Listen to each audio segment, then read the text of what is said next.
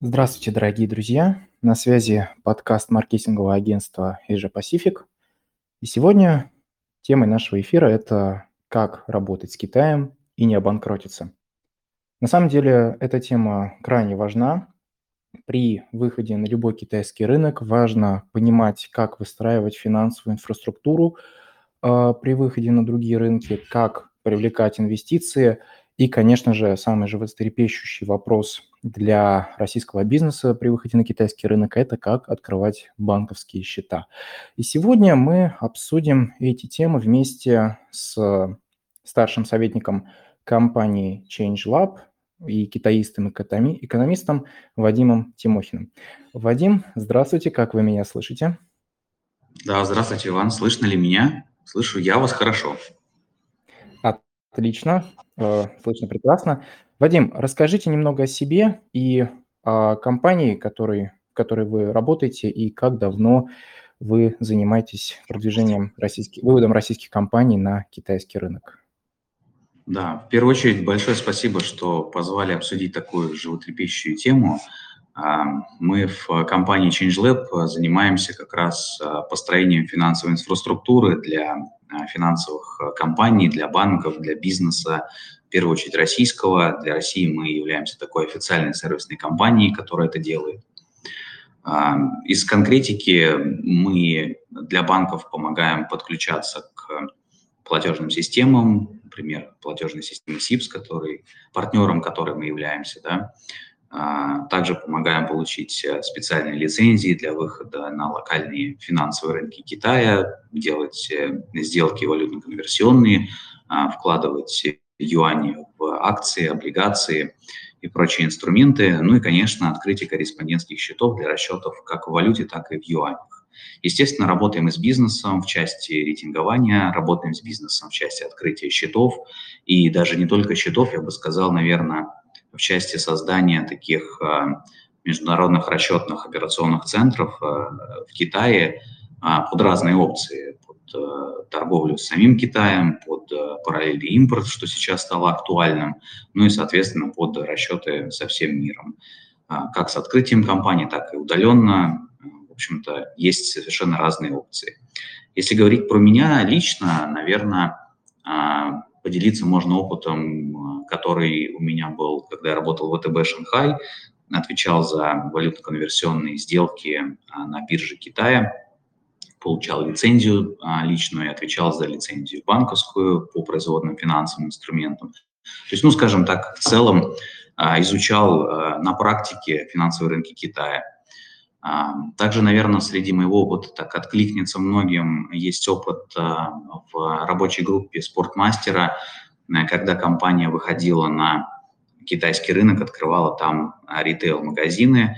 Это была такая, э, был такой интересный проект э, в разных его особенностях, в том числе там с помощью поиска аренды помещений, да, и заканчивая там интернет-продажами и разбором а, склада на материковом Китае в том числе. Ну и был у меня опыт тоже такой интересный в американской IT-компании с основателем из а, Санкт-Петербурга. И здесь я отвечал за азиатское направление, и тоже был интересный проект с работой в Японии, с выходом на Океанию в Австралию, естественно, Китай, Гонконг, все это было. Но, а так я себя отношу, наверное, больше к финансистам, потому что опыт мой больше связан с э, ВТБ, с Московским кредитным банком, с биржей Санкт-Петербург. Вот, наверное, так э, в целом про меня. Да, Вадим, у вас очень обширный опыт по э, работе с Китаем и по выводу российских, в частности, финансовых организаций на китайский рынок. И, конечно же, сегодня, прежде чем обсуждать Э, как? Э, тонкости, финансовые тонкости по выводу э, компании на китайский рынок, обсуждение, как фи, устраивать финансовую инфраструктуру и открытие банковских счетов, а, конечно же, всегда важно перед выходом на рынок понимать экономическую ситуацию на нем. И на сегодняшний день очень, сложилась сегодня очень интересная ситуация в китайской экономике, когда многие аналитические центры разнятся в своих прогнозах по, по росту китайской экономики и возможностях для зарубежного бизнеса на нем.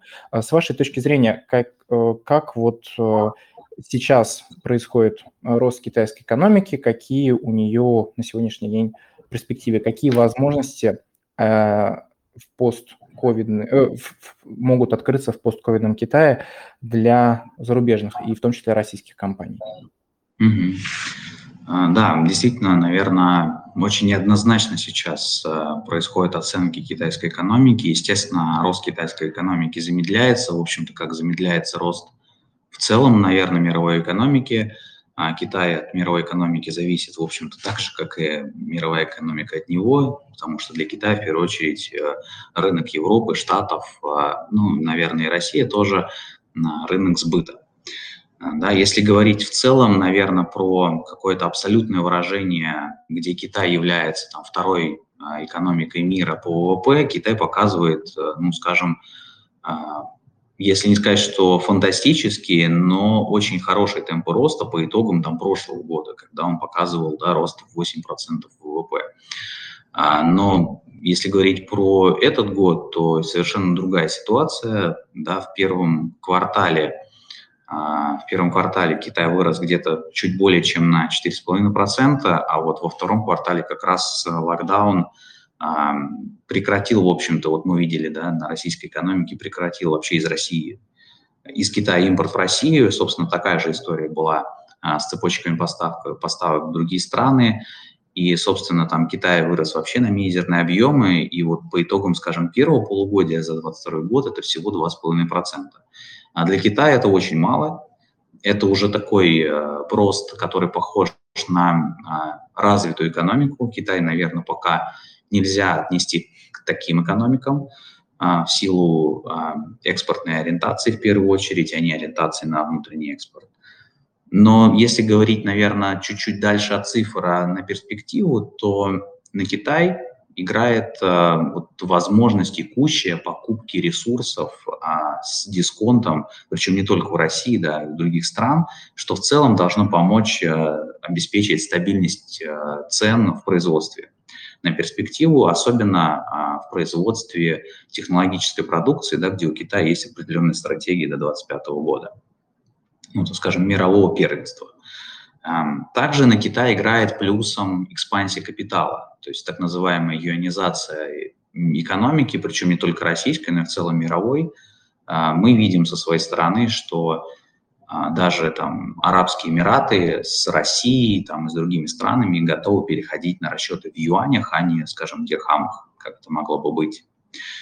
Поэтому здесь абсолютно а, складывается такая интересная история с точки зрения юаня, накопление юаня в, ми в мире за пределами Китая в силу такой экспортной ориентации КНР и в силу такого, такой структуры, наверное, там, платежного баланса, торгового баланса, да, инвестиционного баланса.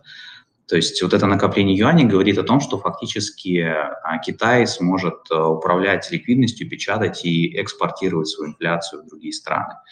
Это будут возможности для Китая. Если говорить про возможности для нас, то это в первую очередь э, а, нужно смотреть на финансовые институты, через которые можно идти в Китай и инвестировать эти юани а, в различные активы, там, в облигации, в акции, в товарные а, контракты или делать валютные конверсионные сделки. Ну, наверное, вот как-то так по экономике.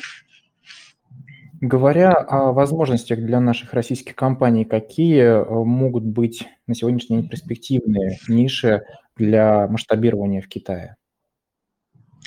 В целом, наверное, если говорить, то вообще про тренд для начала, то вот я, наверное, оттолкнусь тогда от, от юанизации, которая происходит так или иначе.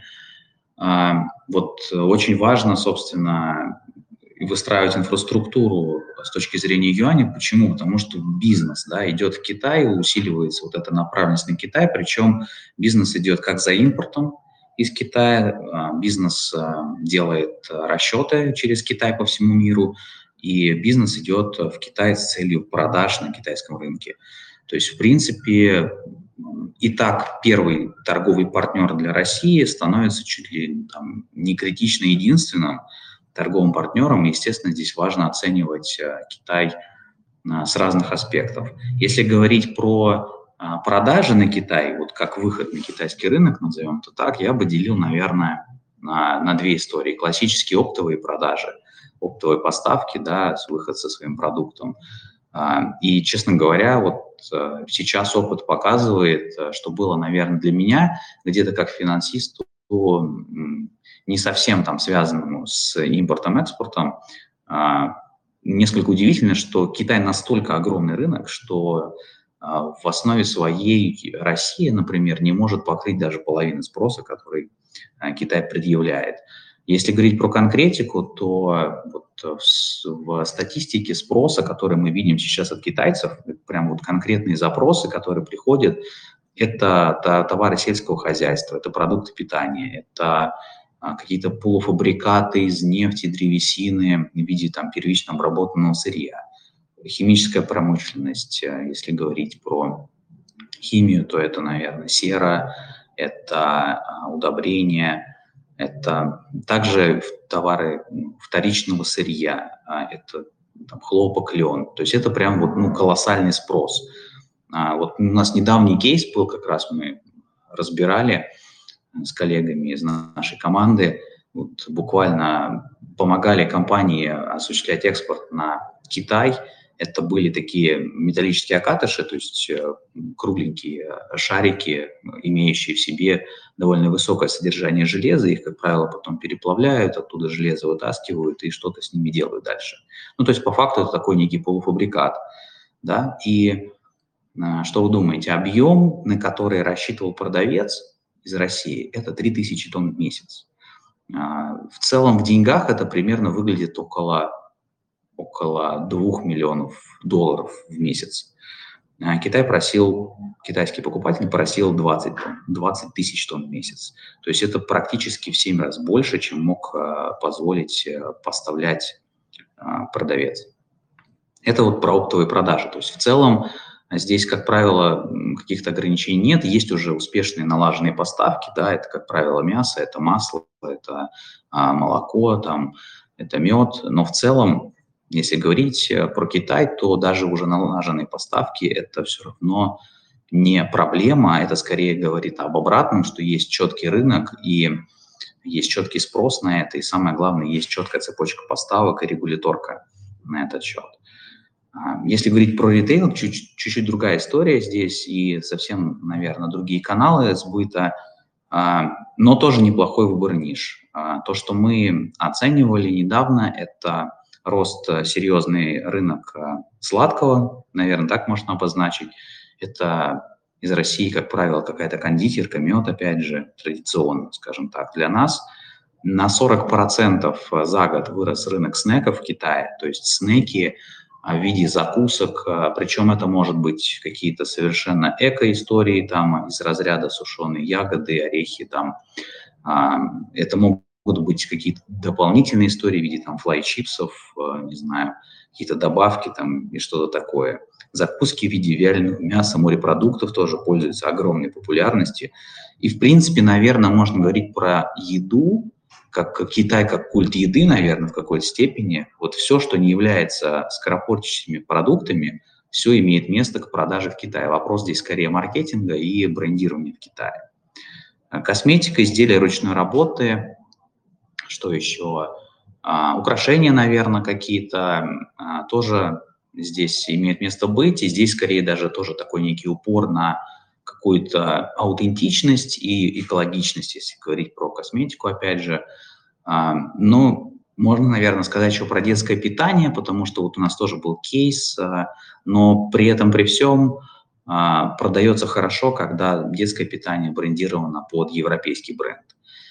И в целом то, что мы видим да, с точки зрения там, брендирования, маркетинга и продаж, европейские бренды, произведенные в России, продаются там с, ну, в 5, может быть, в 6 раз больше по цене, чем а, российские продукты. Вот, наверное, если из конкретики, то вот так получается.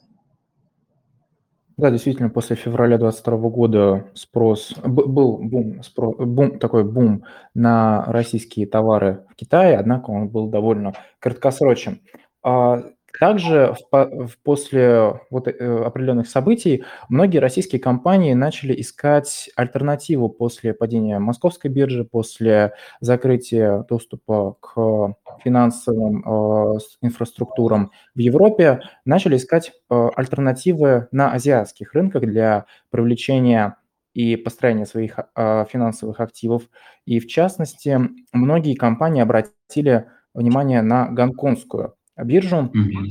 и начали постепенно выходить на нее. В частности, э, многие отсылают к довольно успешному кейсу Русала, который выходил еще э, несколькими годами ранее на гонконгскую биржу и довольно успешно. Насколько, э, с вашей точки зрения, может быть перспективным, перспективным выход российских компаний на эту биржу и какие могут быть там возможности? Угу.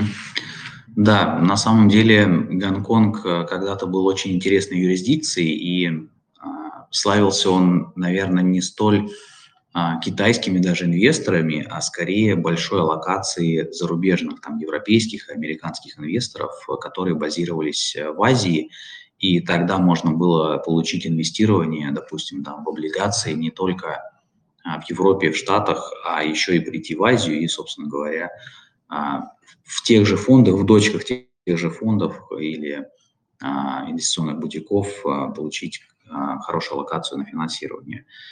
А сейчас, по мнению Гонконг, как и зарубежные там, европейские инвесторы из Штатов, закрыт для инвестирования. Если говорить про банки, то в основном санкционной истории здесь вообще анбординг там, российских банков в Гонконг полностью прекращен на текущий момент. А, ну, по уверениям гонконгских партнеров, это временная история, но мы здесь никогда не знаем, когда эта временная история закончится. А вообще, наверное, в целом говорить, если про листинг а, акций или там размещение акций э, на той же шанхайской фондовой бирже, я думаю, крайне маловероятно для российских компаний. Скорее, вероятно, размещение каких-то панда облигаций, то есть облигаций в юанях э, на материковом Китае, но, наверное, это на горизонте а, года полтора не ранее. Почему? Потому что, как я сказал, вот э, скапливается определенная юаневая ликвидность, и гораздо интереснее российским игрокам, например, да, крупным российским игрокам привлекать юани здесь, в России. То те кейсы, как раз, которые мы недавно видели, это вот Русал как раз и Полюс, а, которые привлекли облигации и привлекли по очень а, неплохой цене с учетом как бы, сравнения с китайским рынком. Дело в том, что здесь, в России, да, мы все прекрасно и хорошо знаем эти компании, в Китае они не так популярны. Плюс рейтинг э, качества для России этих компаний очень высокий. И в совокупности с тем, что происходит избыток э, юаней а, у банков, то довольно дешево можно привлечь юани и таким образом заместить э, долларовое или евровое финансирование на долгосрочной перспективе. А, ну, наверное, вот так с точки зрения ответа на этот вопрос. Да, и раз уж мы заговорили о выходе в целом на китайский рынок, то э, давайте попробуем э, выстроить некоторые такую пошаговые, э, некоторые шаги по выстраиванию именно финансовой инфраструктуры при выходе на китайский рынок. Что нужно учитывать российским компаниям э, с финансовой точки зрения, э, когда они выходят на китайский рынок и э, начинают там вести бизнес? Здесь, наверное, нужно подходить с разных целей. А, наверное, наиболее проблематичная история на текущий момент для бизнеса являются расчеты. То есть, по крайней мере, та очередь огромная в там, московский, московскую дочернюю общество там, а, Bank of China или ICBC говорит о том, что э, не хватает возможности у российских банков не санкционно обслуживать весь поток э, транзакций. То есть поэтому есть хорошая опция открытия а, счета удаленно в Китае и использовать этот счет для коммуникации, как бы мостик между Россией и Китаем, и Китай как расчетный центр а, с остальным миром. Здесь на самом деле нет ну, наверное, колоссально ничего сложного, кроме там понимания внутренних китайских процедур, да, подачи комплекта документов и, собственно, непосредственно открытия счета. А сейчас, наверное, усложняется это тем, что невозможно легализовать документы в а, посольстве Китая, просто закрыто а, в этом направлении. Но здесь вопрос решается, собственно, там, доверенностью и локальным присутствием там, партнера, через которого открывается счет. Под разные опции можно рассматривать разные варианты. На мой взгляд, открытие китайской компании – это, наверное, самый такой последний вариант по опции, если вы действительно хотите работать с Китаем непосредственно, да, продавать что-то там внутри или там, поставлять туда, в том числе с точки зрения экспорта. А, зачастую покупатели не готовы растамаживать и брать это на себя, проще это даже делать иногда самостоятельно. А, ну, в остальном, наверное, если говорить про какой-нибудь там параллельный экспорт, э, параллельный импорт, то это компания в Гонконге со счетом в Китае вполне обеспечит а, всю историю. То есть здесь зависит от цели, ну и под каждую цель, наверное, есть определенная структура и, и пошаговость. Мы, кстати, дадим как раз пошаговость открытия компании счета по итогам вот нашей сегодняшней беседы вот такой бонус решили сделать. Чтобы это было наглядно видно, это проще воспринимается, чем если рассказывать. Да, конечно, мы это выложим вместе с записью эфира в дополнительных материалах в нашем телеграм-канале. А, ну, возвращаясь э, к нашему вопросу э, по основным шагам, э, в первую очередь при выходе на китайский рынок многие российские компании могут задаться вопросом, как привлечь финансирование для функционирования на китайском рынке. Какие могут там возникнуть проблемы и трудности? Угу. С точки зрения привлечения финансирования очень интересная ситуация. Если говорить про ситуацию до февраля, то а, китайские банки очень неохотно брали риски на российских юридических лицах. Да? То есть финансирование, все, которое было, оно было предоставлено через российские банки. То есть когда банк финансирует банк под конкретно целевое а, финансирование компании для там, импорта из Китая или экспорта в Китай, неважно.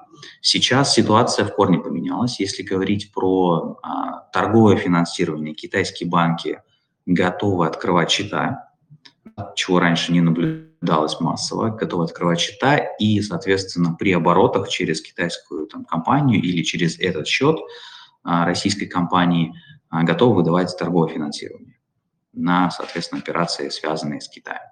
Финансирование торговое, как правило, идет в юанях. Здесь э, независимо от валюты расчетов, э, очень любят китайцы финансирование в юанях.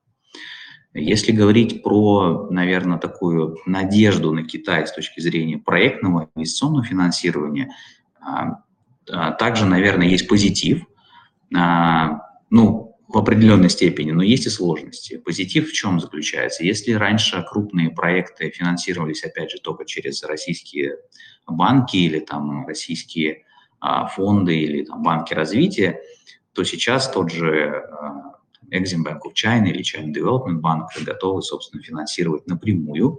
Естественно, это занимает время гораздо больше, чем раньше, ввиду там различных э, поисков санкций или комплайнс-процедур. Но есть нюансы. Нюансы связаны с тем, что э, банки зачастую дают финансирование там, до 80% от стоимости проекта. При этом просят, чтобы э, EPC-контракт был за китайским подрядчиком. То есть фактически у вас китайский подрядчик становится генеральным подрядчиком, который там, не знаю, строит завод или там разрабатывает месторождение и так далее. И, естественно, он привлекает на субподряд э, китайских поставщиков оборудования, да, китайских э, субподрядчиков и прочее. И примерно э, в районе 60-65% по минимуму проекта должно быть отдано как раз китайцам. Это крайне неудобно, особенно для тех, кто уже начал финансирования проекта и вынужден будет менять полностью контракты. И, как правило, замена EPC-контракта – это от 12 до 18 месяцев. То есть это крайне долго и неудобно. А с другой стороны, если говорить как раз вот про торговлю, то здесь определенные опции появляются. А, наверное, еще стоит сказать про а, создание, наверное, китайской компании, да, и попытки выхода в Китай со своим продуктом и получения финансирования на развитие проекта. Вот, есть еще, наверное, такая ниша, да, про которую мы можем поговорить. То есть в части, в части, наверное, там, опять же, технологических продуктов. То есть если говорить про такие вещи, то в Китае огромное количество фондов и акселераторов, которые позволяют э, туда зайти, причем независимо от того, а, есть ли у вас китайский партнер в компании или, или у вас китайская компания с полностью иностранным инвестированием. То есть вы можете наравне участвовать, э, наравне, собственно, получать гранты, проходить акселератор, получать инвестирование, соответственно, пичить свои проекты перед инвесторами и получать финансирование там от тех же бизнес-ангелов или каких-то венчурных фондов. А, есть ну, огромное количество, и венчурные фонды и сами инвестируют, и представляют это различным инвесторам, а, даже, собственно говоря, наверное, с потенциальной возможностью листинга на местной бирже. Но здесь есть как подводные камни, опять же, да, когда мы идем в Китай с таким проектом технологическим, очень важно, во-первых, наверное, быстро его масштабировать, поскольку иначе китайцы просто по конкуренции обгоняют, и проект становится нерентабельным, неинтересным. А, китайцы очень быстро в этом плане реагируют. И второй момент, когда работаем с частным инвестором, очень важно а, ну, не то, что его проверить а, и, скажем так, получить какие-то гарантии, а вообще в целом очень четко выстроить а, систему защиты интеллектуальной собственности, да, регистрацию патентов, торговых марок, там тех же и так далее, будь то, там, не знаю, торговая компания, которая работает с китайцами, и которой нужно зарегистрировать торговые марки правильно, либо это, не знаю, какой-то инвестиционный проект технологический, где нужно, соответственно, зарегистрировать патент. Вот. И в целом, наверное, еще про что можно сказать. Про государственно-частное партнерство, так называемое. Да, в Китае тоже довольно развитая история. А, есть много технопарков, много, опять же, провинций, которые устраивают конкурсы под конкретную тематику, разыгрывают гранты. Как правило, это в области искусственного интеллекта, как правило, какой-то хай-тек, а, роботизация, здравоохранение, образование – но в части, допустим, EdTech очень много было закручено гаек в свое время, да, ну, относительно недавно, уже там года полтора, наверное, прошло, а, выгнали всех иностранцев из этой области и, собственно, сейчас очень аккуратно позволяют туда заходить. И, наверное, государственно-частное партнерство тоже хорошая история, а, поскольку вы получаете грант, вы, в принципе, не зависите от китайских партнеров, но есть определенные, как правило, условия по регистрации, переносу своей компании в конкретный технопарк, поддержанию количества сотрудников, ну или там поддержанию прибыльности компании на определенном уровне.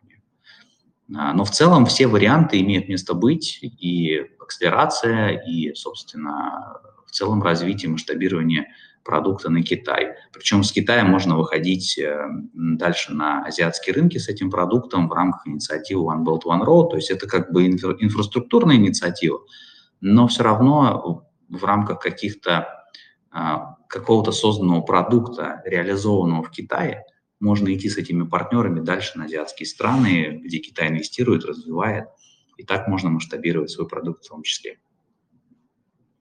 Надеюсь, я не ушел от темы здесь, потому что я так э, много всего рассказал. А, если что, поправляйте. Ну, действительно, существует э, довольно обширная обширные возможности для привлечения инвестиций и финансирования внутри Китая. А, и, конечно же, еще хотелось бы поговорить об одной вещи, которая а, довольно часто политизируется в зарубежных кругах. Это когда компания, э, зарубежная или российская компания выходит в Китай, начинает функционирование, конечно же, она должна подчиняться внутри китайскому законодательству. И прежде всего, она одним из таких важных требований это получение кредитного рейтинга компании, который часто сравнивают с политическими моментами, но на самом деле он ничем не отличается от тех же, того же кредитного рейтинга, что существует для российских юридических лиц. А как, каким образом а, можно получить вот этот кредитный рейтинг и почему он так важен для функционирования а, зарубежной или российской компании внутри Китая? Ну, здесь, наверное, в первую очередь стоит сказать о том, что если мы говорим про привлечение капитала на организованных рынках, то это обязательное условие да, для компании получить кредитный рейтинг. А, что такое сам по себе рейтинг? Да? Это некое присвоение оценки в сравнении с аналогами да, на рынке. А здесь вопрос как раз доверия да, к рейтинговым агентствам и вопрос, соответственно, к тому, а, как это рейтинговое агентство позиционируется там внутри Китая. А, помимо рейтинга в любом случае важно будет иметь какого-то партнера, который будет помогать с роуд-шоу и инвесторами а, в Китае, но рейтинг помимо самой, самой оценки имеет еще важный э, момент, есть рейтинговый отчет. Отчет, который на китайском языке подробно описывает, что из себя представляет э, та или иная бумага, та или иная компания, да, или тот, тот или иной там банк. И это критично важно для китайцев, потому что зачастую они не знают российский бизнес, и они, читая такой отчет, вообще понимают в целом, а, а что происходит вообще там с этой компанией, они могут э, ну, как-то понять не только, а, скажем так, а, не только сравнение этой компании с другими китайскими аналогами, но и вообще в целом с какими-то мировыми аналогами. То есть понять какое-то позиционирование этого российского бизнеса или российского банка.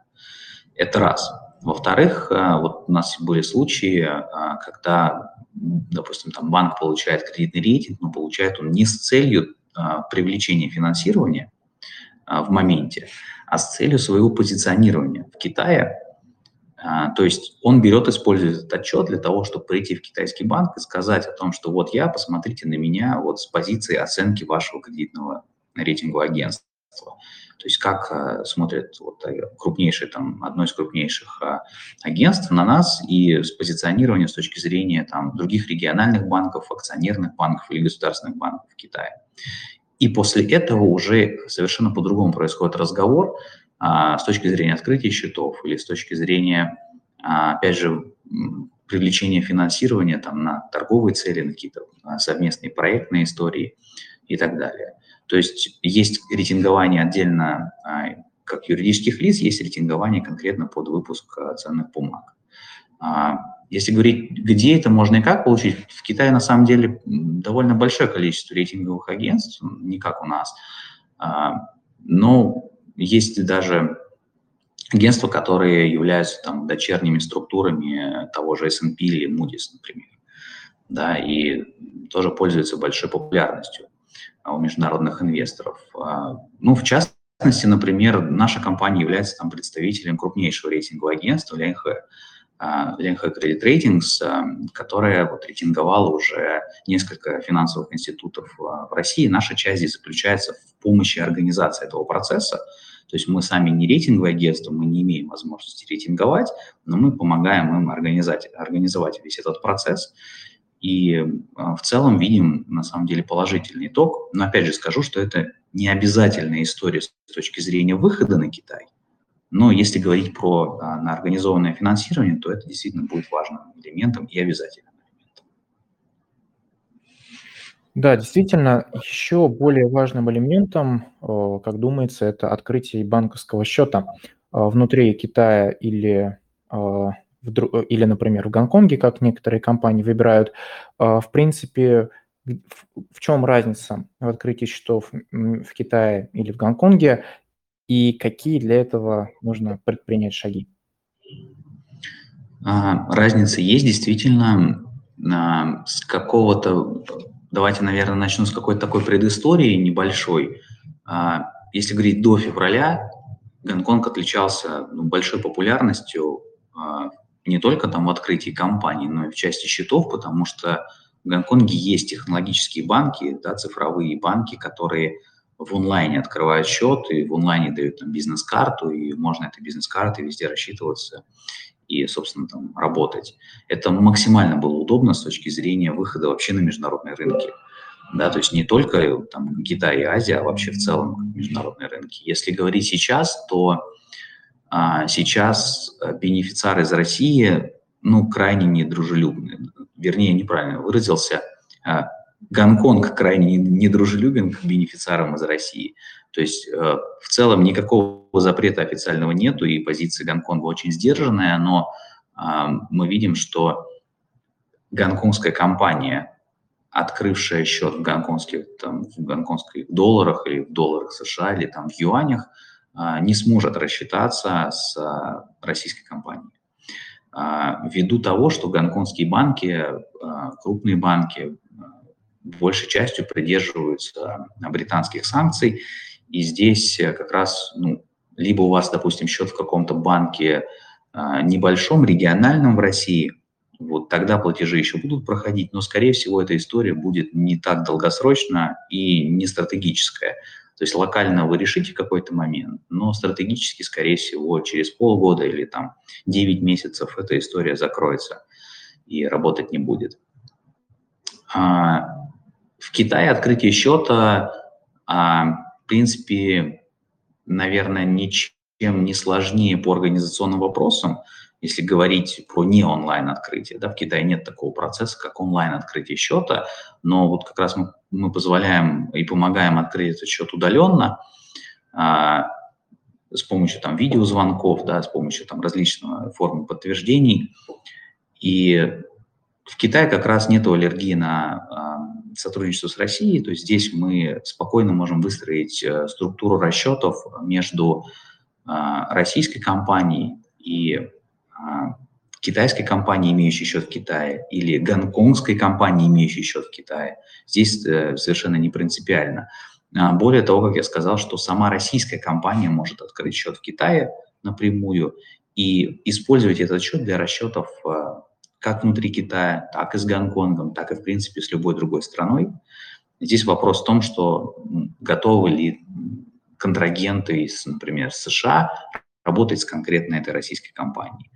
А, зачастую сейчас популярная опция – это открытие компании в Гонконге, а, а не в Китае ввиду налоговых преференций Гонконга, и открывать в дальнейшем счет а, на материковом Китае. И тогда этот счет можно использовать для того, чтобы вообще со всем миром рассчитываться, а гонконгская компания рассчитывается со своей, ну, скажем так, сестринской компанией в России без каких-либо ограничений. То есть, наверное, с точки зрения структуры расчетов это самые лучшие варианты, которые можно предложить через Китай. Действительно, довольно удобные варианты для проведения таких расчетов. А, как вы упомянули, ChangeLab также помогает открывать банковские счета так, как и в Гонконге, так и в Китае. Какие э, вот э, в рамках э, ваших услуг компании по финансовому обеспечению российских компаний при выходе на китайский рынок. Какие были э, у вас успешные кейсы вывода и обесп... вывода российских компаний на Китай и обеспечения для нее фина... всех финансовых инфраструктур для функционирования в Китае?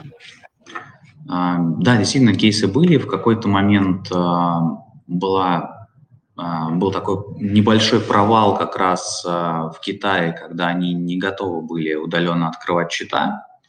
А, ну, скажем так, мы в этом плане как раз э, за счет там, партнерства с платежной системой китайской нашли способ э, в трех банках а, открывать счета полностью удаленно. А, это там один из банков большой четверки, два региональных банка. И, собственно, через эти банки мы уже довольно внушительное количество кейсов реализовали по открытию счетов для российских компаний.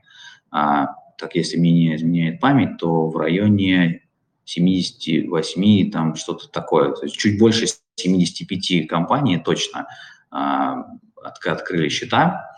А, это именно российские компании, но очень много запросов идет на открытие компаний, и причем сразу все идут в открытие компании в Гонконге, и открытие счета в Гонконге, и здесь происходит, э, ну, скажем так, э, некая коммуникация наша с клиентом, а, в объяснении того, что стратегически это не совсем правильный ход, что счет для гонконгской компании нужно открывать все-таки для, все-таки на материковом Китае для расчета по всему миру. Эта структура подходит для кейсов, когда а, компании хотят работать а, с, ну, на международной арене, в части, например, там, продаж а, в США. А, мы реализовывали, вот недавно интересный был кейс для компании, которая занимается трансляциями по единоборствам.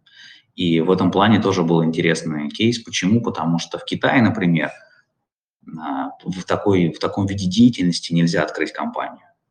То есть это запрещенная такая ну, к инвестициям отрасль, и Китай очень э, жестко контролирует телекоммуникационную историю. Вот. А здесь речь шла просто о неких интеллектуальных правах, но здесь очень сложно было разделить. Вот как раз э, очень хорошо это легло в структуру открытия гонконгской компании и открытия счета в Китае для просто расчета между собой.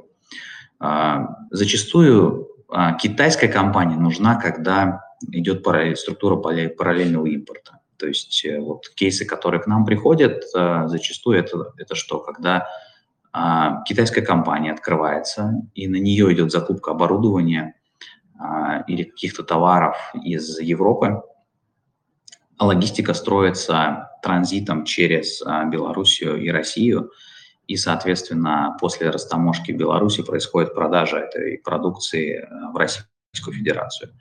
Для европейцев это абсолютно безопасно, и они спокойно с этим работают, если мы говорим про наличие китайской компании, потому что они по факту всеми документами подтверждают и расчеты через китайский счет, и контракт с китайским контрагентом, и продажу в России уже они не видят, они видят только ну, коммуникацию с китайцами. Вот. А, собственно, если говорить также про импорт, есть определенные моменты технологические, сложные. А, технологическое оборудование может быть, скажем так, запрещено к ввозу в Россию, там, например, Соединенными Штатами, если мы говорим про какие-то там чипы, например, да, или там какие-то технические устройства, которые имеют чипы. А, но при этом, при всем, вот то, что мы видим и, и что работает, а, работает регистрация компании собственной в Китае, закупка у местного а, дистрибьютора этой продукции внутри Китая, и уже далее идет, соответственно, продажа этого оборудования через свою компанию на Российскую Федерацию. Мы знаем, что бывают э, не всегда успешные кейсы, это зависит от прям, если очень-очень специфическое оборудование, такая история может не сработать. Мы, как правило, всегда заранее проговариваем с а, дистрибьютором китайским о готовности их и понимании их дальнейшего, э, э, дальнейшего пути этого товара в Россию. Но зачастую как раз а, такая структура позволяет китайцам избежать санкционных рисков, вот, и использовать, соответственно, вот такую компанию, которая будет просто заниматься поставками в Россию. Вот, наверное, вот из самых популярных кейсов это они.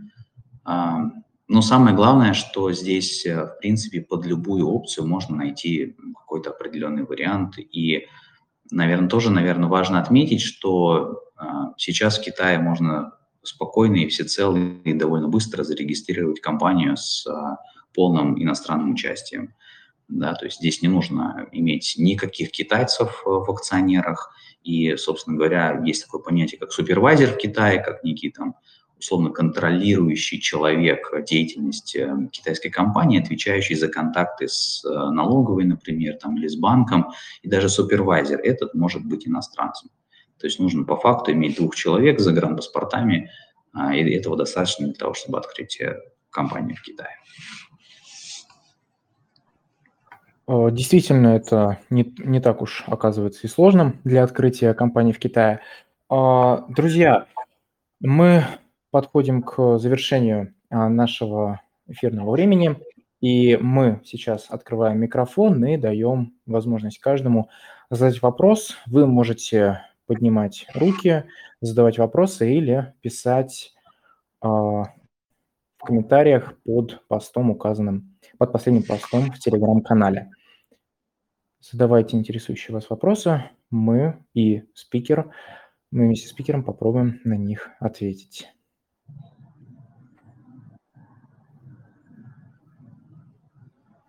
Иван, а вы, если что, зачитайте вопрос, если кто-то будет писать. Хорошо, потому что я вот здесь не вижу комментарий, и как раз, может быть, поможет.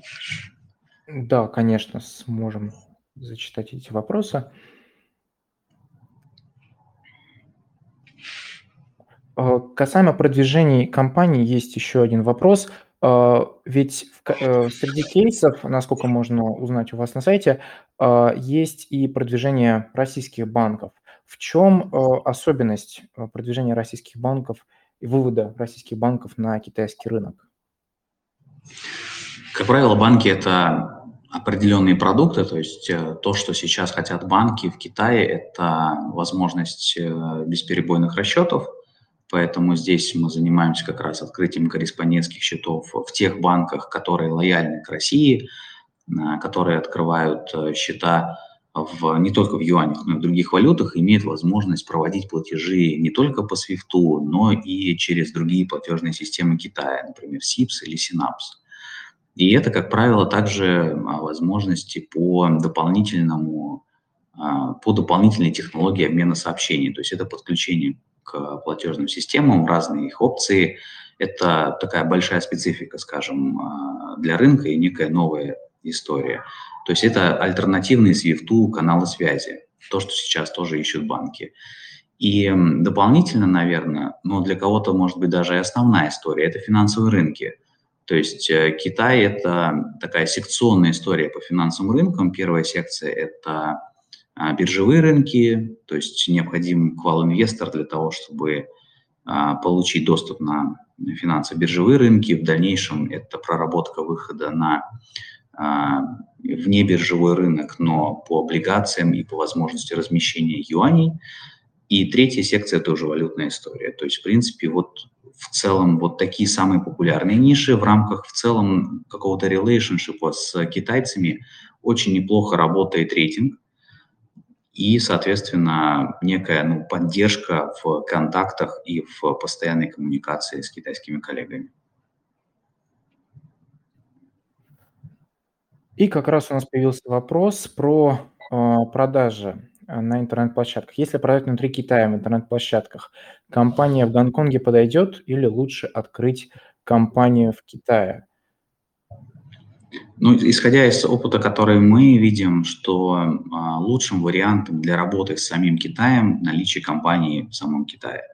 А, то есть, если мы говорим, например, при вывод а, продукта через e-commerce, есть там, например, замечательная площадка Tmall Global которая позволяет да, без регистрации там, бизнеса, например, а, начать свои продажи в Китай а, в определенных зонах. Она работает, она требует определенных инвестиций, но, опять же, если вы зарегистрируете компанию внутри Китая, вы сможете воспользоваться самим Тмолом или Taobao для того, чтобы свои товары продавать. Это гораздо более эффективно, чем использовать Tmall Global. Плюс, опять же, вот э, а, особенности, как мы уже из опыта поняли, особенности там продвижения своих товаров на других площадках, например, там тоже TikTok или там WeChat, э, крайне отличается при наличии собственной компании в Китае. Это одни возможности при наличии а, зарубежной, только зарубежной компании, это совершенно другие возможности. Ну и, наверное, какое-то определенное доверие а, людей к тому, что все-таки есть какая-то дочерняя структура, которая способна там, выстраивать все отношения, правильную там, дистрибуцию в Китае и при этом, собственно, отвечать еще по каким-то обязательствам, да, по продукции и в целом по обязательствам перед контрагентами на территории Китая. Гонконгская компания в данном случае маловероятный помощник – а, только, наверное, в случае того, если вы делаете чистый экспорт-импорт с Китаем, гонконгская компания может быть хороша. Если говорить про e-commerce, я думаю, материковый Китай.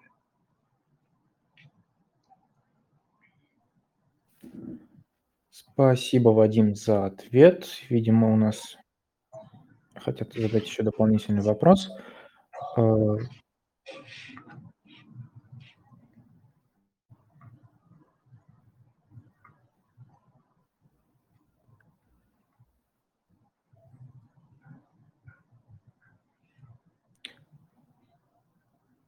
И о, также вопрос у нас есть еще про гранты, которые выдаются иностранцам для открытия, при открытии компании в Китае.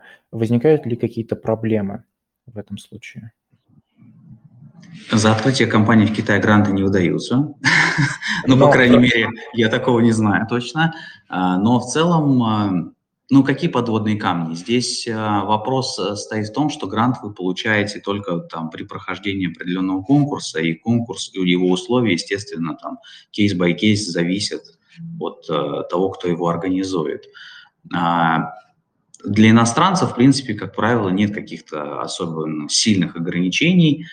Ну вот, не знаю, там буквально вчера там проходил, по-моему, седьмой инновационный отбор а, малых инновационных предприятий, как-то он так называется по-русски, а, конкурс а, в провинции Шаньдун. Ну, и там тоже участвуют иностранцы, и здесь, в общем-то, никаких проблем нету.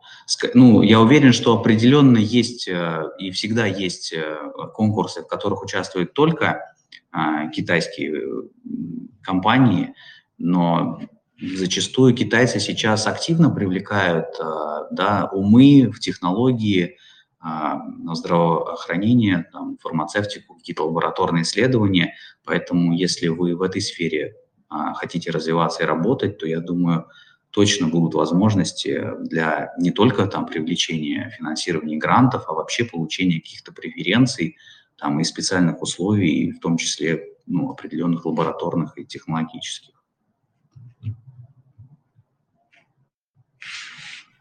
Да, спасибо за ответ. У нас еще хотят от, э, поднимали руку. Ольга, мы дали вам слово. Микрофон открыт.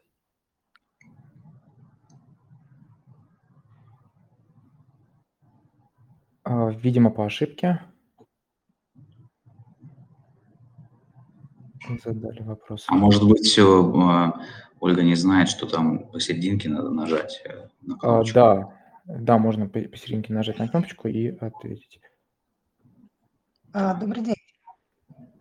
Добрый день. Вадим, спасибо за интересный эфир. У меня вопрос.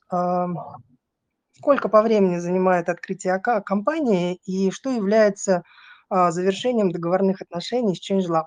То есть факт завершения открытия компании, обслуживания. Спасибо.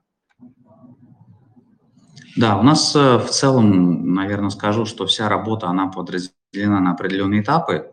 Да, то есть мы не получаем оплату, пока не выполним определенный конкретный этап, и в целом а, вся там, итоговая сумма, она скажем так, наибольший вес представляет, и итогом договорных отношений является там открытая компания, зарегистрированная, получение там бизнес-лицензии э, этой компании, получение экспортно-импортной лицензии, если она требуется, и открытие, соответственно, счета для компании в Китае. Собственно, компания без счета, она мало кому нужна. То есть три ключевых аспекта. Зарегистрированная компания с бизнес-лицензией, импортная экспортная лицензия и открытый счет. А, в китайском банке. Что касается сроков, а, срок открытия счета в китайском банке – это приблизительно месяц. А, это не оптимистично, это прям, ну, вот из практики, прям ближайший. Может быть быстрее немножко, может быть чуть-чуть дольше, зависит, собственно, от, там, от загрузки сотрудников банка. Сроки открытия компаний сейчас в связи с тем, что посольство не легализует документы увеличены. Мы решаем эту проблему, соответственно, использованием там, э, верификации паспорта на территории Китая. А если контрагент, клиент э, согласен на, верификацию загранпаспорта на территории Китая, то, соответственно, это срок открытия компании э, приблизительно там 2-3 недели, поскольку идет в первую очередь верификация названия, Э, китайской компании, и дальше уже сама процедура регистрации. А, ну, соответственно, зависит, как, как быстро придут документы в Китай а, из России.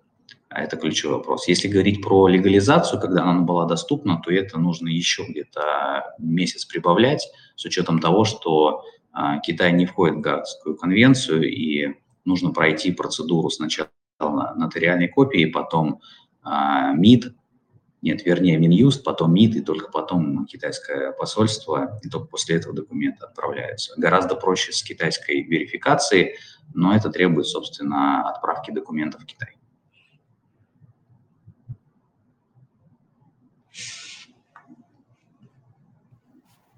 Да, у нас есть еще вопрос про гостендеры.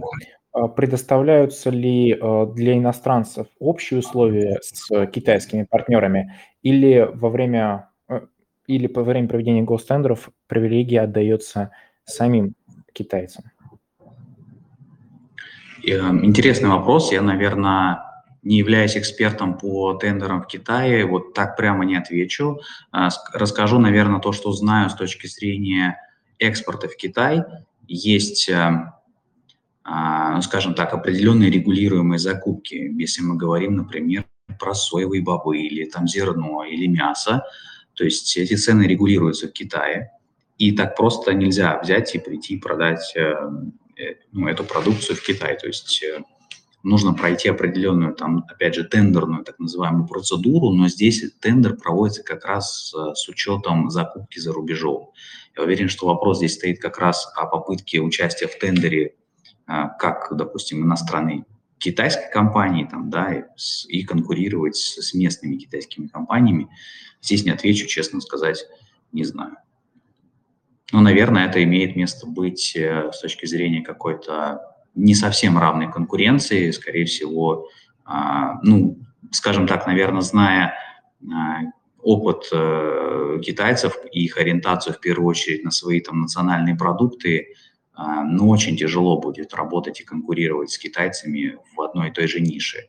То есть вот мы недавно, просто для себя было интересно, мы рассматривали гипотетический кейс, если бы, допустим, Bittrex, российский, да, выходил бы на китайский рынок, то в Китае есть э, точно такие же продукты, CRM-системы, управление проектами, очень популярные, и, вот, и во многие там государственные там, или даже не государственные, но крупные корпорации следует пройти вот эту процедуру тендера, ну, аналогичную, собственно, российскому рынку. И шансов, скажем, у российской компании такой технологической, которая бы пыталась конкурировать с китайскими, просто нету. А, по признаку того, что в, данных, в данном, например, сегменте а, у китайцев бы четкая была позиция, что этот технологический продукт должен быть китайским. То есть уже, в принципе, на входе а, такой возможности бы не было. Это связано, собственно, с тем, что Китай сам строит технологическую там сверхдержаву свою, плюс, опять же, там, с хранением данных, да, где это будет, как это будет. Это вот из своего опыта по IT Э, части могу рассказать. Что касается, наверное, классических отраслей, это интересная область для исследований. Да, спасибо за ответ. И также хотелось бы отметить, что, конечно же, аттест... еще требуется во время тендеров аттестация, и, конечно же, это все зависит от товарных групп по преференциям. А, друзья, наверное, на сегодня вопросы по этому эфиру кончились. А, если у вас еще останутся вопросы, то вы можете, конечно же, оставлять их в последнем посте или писать напрямую нашему спикеру, а, контакты которого мы обязательно оставим. И запись эфира мы а, опубликуем завтра днем вместе с дополнительными материалами, контактами компании ChangeLab. Друзья, спасибо за сегодняшний эфир, спасибо за присутствие. Подписывайтесь на соцсети канала Asia Pacific. И спасибо, Вадим, за то, что сегодня уделили нам время на сегодняшнем эфире.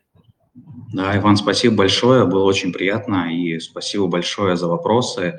И вот э, я хотел маленькую ремарочку сказать, э, что э, был вопрос про e-commerce, и видно, что популярная тема. Мы а, в субботу будем проводить бизнес-завтрак по, а, в первую очередь по юридическому аспекту, по регистрации интеллектуальной собственности и торговых марок, и коснемся там тоже и коммерции немного, так что, в принципе, все, кому интересно, тоже будем очень рады а, пообщаться.